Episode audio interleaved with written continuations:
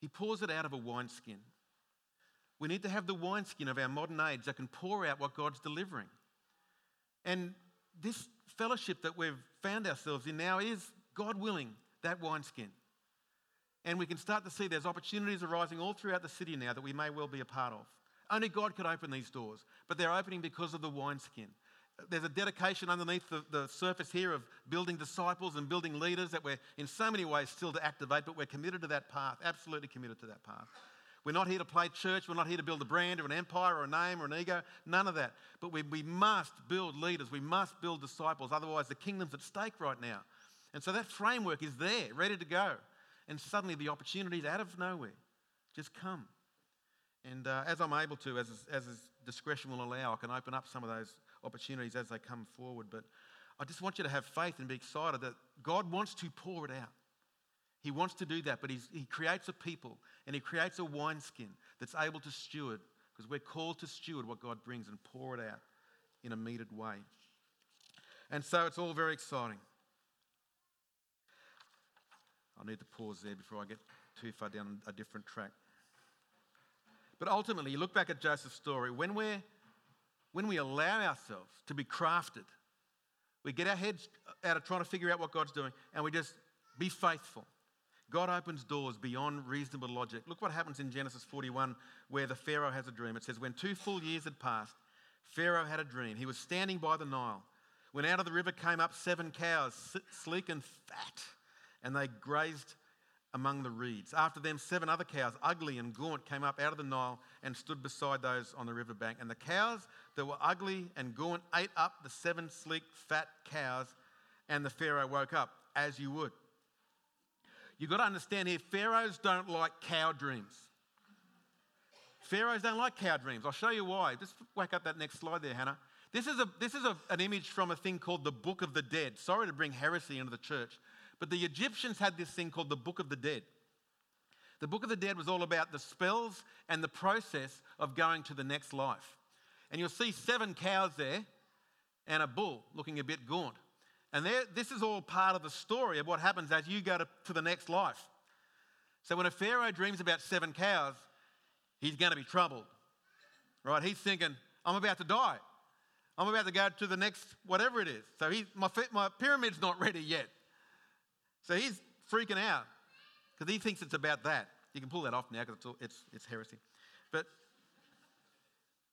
it's hard to conceive that Joseph saw a, a way out. He was invited in and it was, it was hard to see, you know, you, you look at what he did next and you think, did he take advantage of that situation? Did he take advantage of a weak king and a, and a dream that could be translated many ways?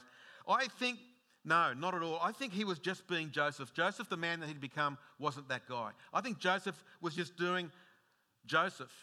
He was being who he had to be in the situation that he found himself in. I think this becomes the point that life gets us to this point where we just are who we are. And whatever situation we're in, that person arises, that person leaks out. And one day he's called out of prison, didn't know it was coming. The door opens, hey, come here, you've got a meeting. And it's Pharaoh. Oh, here's what the meeting It's just, there was no time to prepare, no time to manipulate any of that. He just gave this incredible, um, uh, what you, translation of this dream just by being you. If you just be you as well, there, there's moments in your life where God's destiny just unfolds for you without any planning, anything. I skipped a page, hang on. I need to go back to what the interpretation of the dream. No, I haven't got it there. I think I've missed, I haven't printed a page of my. I'll have to wing it. For a change. My apologies. What happens? You know the story more than likely. Joseph interprets the dream. The dream is about seven years of famine, uh, following seven years of plenty. You, you need God, uh, God, you need Pharaoh, you need someone who can organize this for you. Here's my CV. No, he, didn't, he just, just said, You need a guy. And Pharaoh goes, Well, you're the guy. And, and he becomes second in charge. And the story goes on. Of course, his brothers and his father come back. It's a long tale of, of reconciliation. And, and he finally got to front his brother and say, You know, you planned all this for evil, but God planned it for good. You think, What? hang on, let's pull. God planned the pit, God planned the cougar. Someone else might have planted the cougar, but you know, you're saying this is God. And, he, and you can see that he's living out of this upper story mentality. The lower story doesn't make any sort of sense. Because to be honest, in the lower story that we all live in, it's not just God at play, it's us at play. It's you at play. It's the devil at play. It's a broken world at play.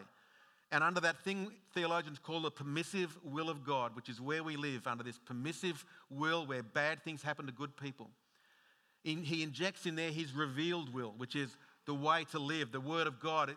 In the midst of that storm, live this way, live faithfully.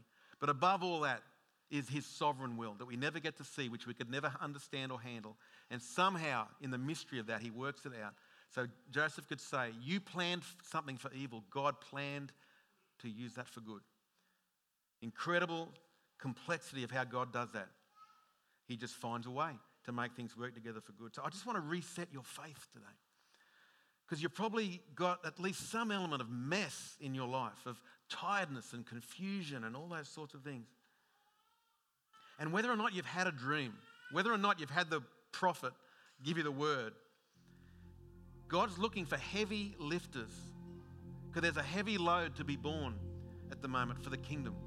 It's a, a, a, it's a big weight and it needs some weightlifters to handle it.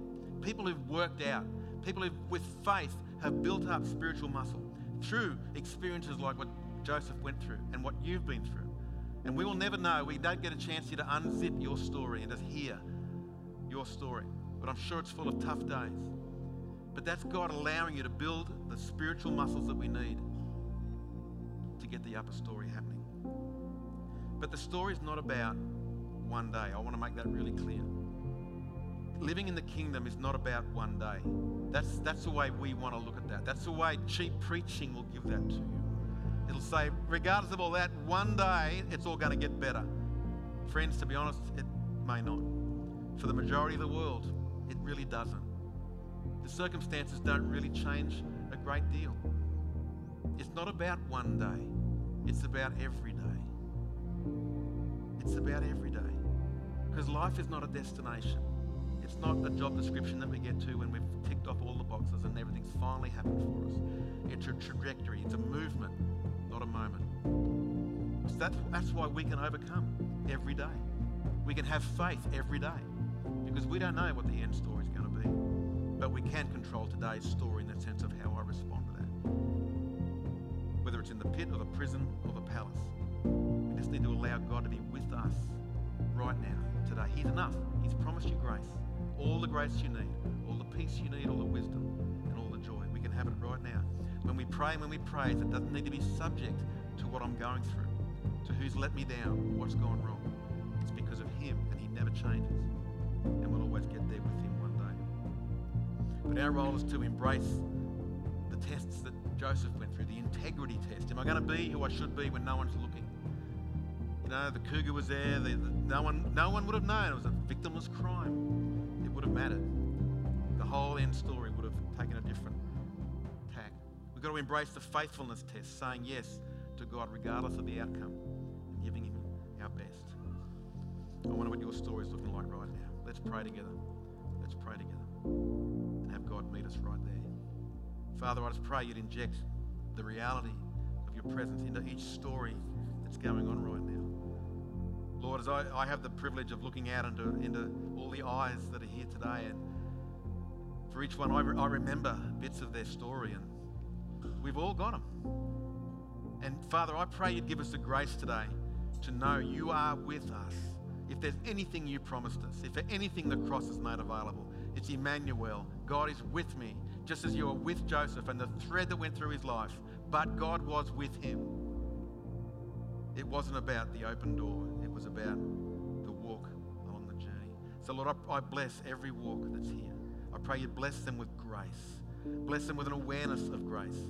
That, Lord, they would know that today we can breathe, today we can sing, today we can praise, today we can overcome, whether tomorrow is easy or not.